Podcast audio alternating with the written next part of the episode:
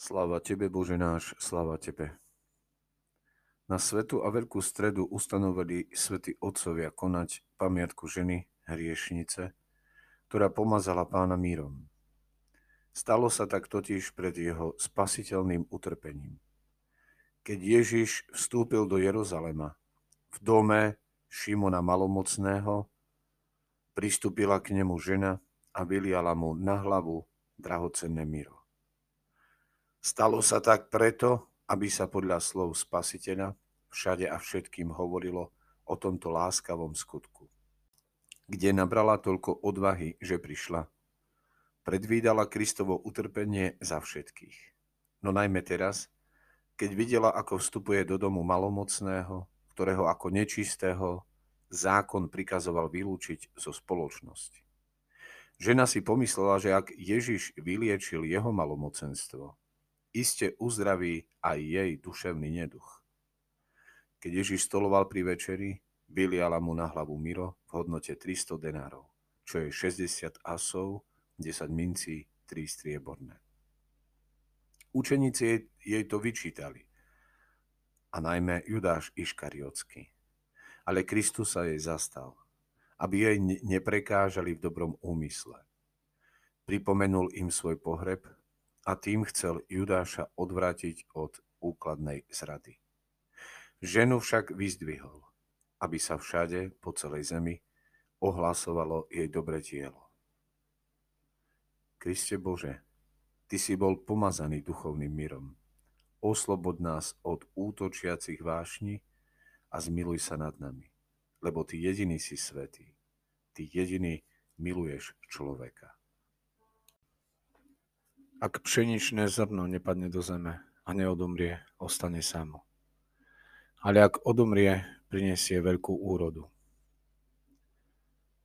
Svetý Ar- Arafat Persky hovorí, buď poučený tým, že každé semeno má oblečené vlastné telo. Nikdy neseješ pšenicu a než, nežneš jačmen a nikdy nesadíš vinič, ktorý by vydal figy ale každé semeno vydáva podľa svojej prírodzenosti. Svetý Jan Zlatoustý sa ďalej pýta. Akú výhovorku majú tí, ktorí neveria vo vzkriesenie? Keď sa táto udalosť deje každý deň v semienkach, v rastlinách. A čo v prípade nášho vlastného života? Je nevyhnutné, aby semienko najprv zahynulo a potom môže začať počatie.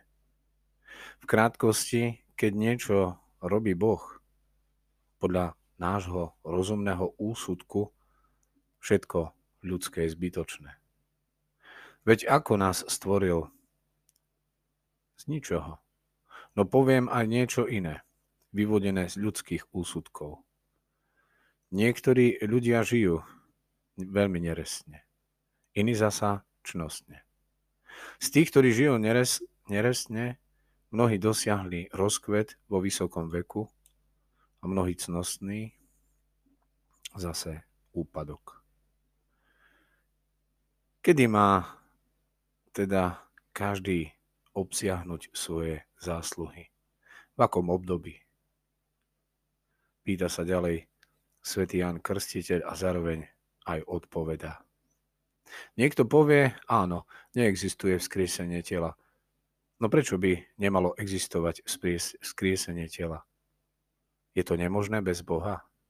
Prečo potom vzkriesil Lazara? Keď je vzkriesenie, je aj súd. Ale tí ľudia, ktorí sa netúžia zodpovedať za svoje skutky, práve oni popierajú tieto veci. Pretože toto vzkriesenie musí byť ako Kristovo, pretože on bol prvé ovocie, prvorodený z mŕtvych. A napokon svätý Efrem Sírsky v tretej homilii hovorí toto.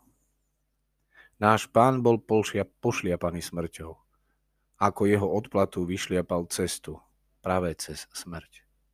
Toto je on, ktorý sám seba vystavil a pretrpel smrť zo svojej vlastnej vôle aby mohol ponížiť smrť podľa svojej vôle.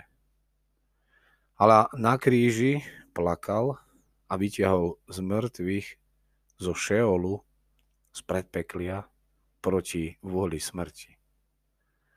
Lebo práve v tom, čím ho smrť skolila, si ako brnenie odnesol víťazstvo nad smrťou. Aj nad tou našou, nad smrťou nášho bytia. Aj nad tou fyzickou smrťou. Aby ste vedeli, bratia, hovorí svätý Augustín, Adam v raji opovrhol Božím zákonom a pozdvihol svoju hlavu, ako keby túžil byť svojim vlastným pánom bol neochotný podliehať sa a podriadzovať Božej vôli. Tak stratil nesmrteľnosť, blaženosť.